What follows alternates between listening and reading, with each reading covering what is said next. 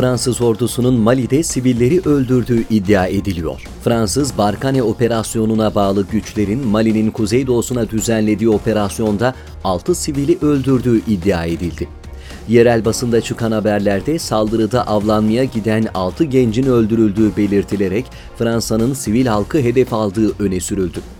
Fransız ordusu daha önce de sivilleri öldürmekle suçlanmış, Barkane güçleri 3 Ocak'ta Bounty köyünde bir grup silahlı teröristi hava saldırısıyla etkisiz hale getirdiğini duyurmuş ancak yerel halk öldürülenlerin bir düğün için toplanan davetliler olduğunu belirtmişti. İran güçleri Deirizor'da Suriyeli sivillere ait evlere el koyuyor. Suriye'nin doğusundaki Deirizor ilinde Beşar Esed rejimi kontrolündeki bölgelerde göç etmiş sivillerin veya askeri muhaliflerin geride bıraktıkları evler İran devrim muhafızları tarafından müsaade edilerek karargahlara veya barınma merkezlerine dönüştürülüyor. El konulan evlerin mülkiyeti Esed rejimince Suriye vatandaşlığı verilen İran destekli teröristlere devrediliyor. Hamas'ın siyasi büro üyeliğine ilk kez bir kadın getirildi. Hamas'ın siyasi büro üyeliğine gelen ilk kadın olan Cemile Eşşanti, bu göreve atamayla değil, seçimle geldiğini, kadınların Hamas'ın içinde önemli bir yer tuttuğunu ve Hamas'ın gücünün bir parçası olduğunu söyledi.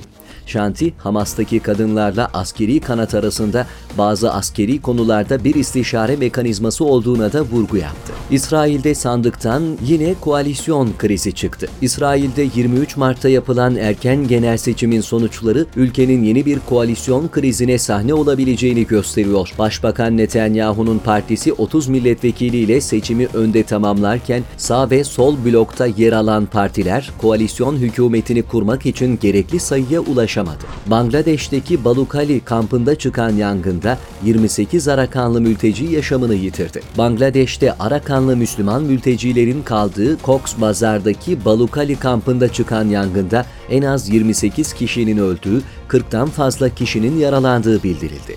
Kamptaki yangında yaklaşık 15 bin barınağın yok olduğu belirtilirken 45 binin üzerinde kişinin evsiz kaldığı tahmin ediliyor. Yetkililer yangın sonrası yüzlerce kişiye de ulaşılamadığını belirtiyor. Azerbaycan'da Dünya Kültür Mirası listesindeki Şeki Han Sarayı ziyaretçileri kendisine hayran bırakıyor. Azerbaycan'ın tarihi ve doğal güzellikleriyle ünlü Şeki şehrindeki Han Sarayı turistlerin en fazla ziyaret ettiği yapıtların başında geliyor. Azerbaycan Ortaçağ mimarisinin önemli eserleri arasında gösterilen, UNESCO tarafından 2019'da Dünya Kültür Mirası listesine alınan Şekihan Sarayı, doğa ve tarihin iç içe geçtiği bir mekan olarak görenleri kendine hayran bırakıyor. Sarayın önemli özelliklerinden biri ise yapımında çivi veya herhangi bir yapıştırıcı madde kullanılmamış olması. Türkistan, Türk dünyasının manevi başkenti olmak için gün sayıyor. 31 Mart 2021 tarihinde yapılacak Türk Konseyi Devlet Başkanları gayri resmi zirvesinde Türkistan'a Türk dünyasının manevi başkenti statüsünün verilmesi planlanıyor. Yaklaşık 2000 yıllık tarihe sahip Türkistan eyaleti Kazakanlığı'nın başkentliğini yaptı. Türk dünyasının manevi lideri Hoca Ahmet Yesevi'nin de yaşadığı Türkistan, aynı zamanda Orta Asya'daki İslamlaşma sürecine hizmet etti.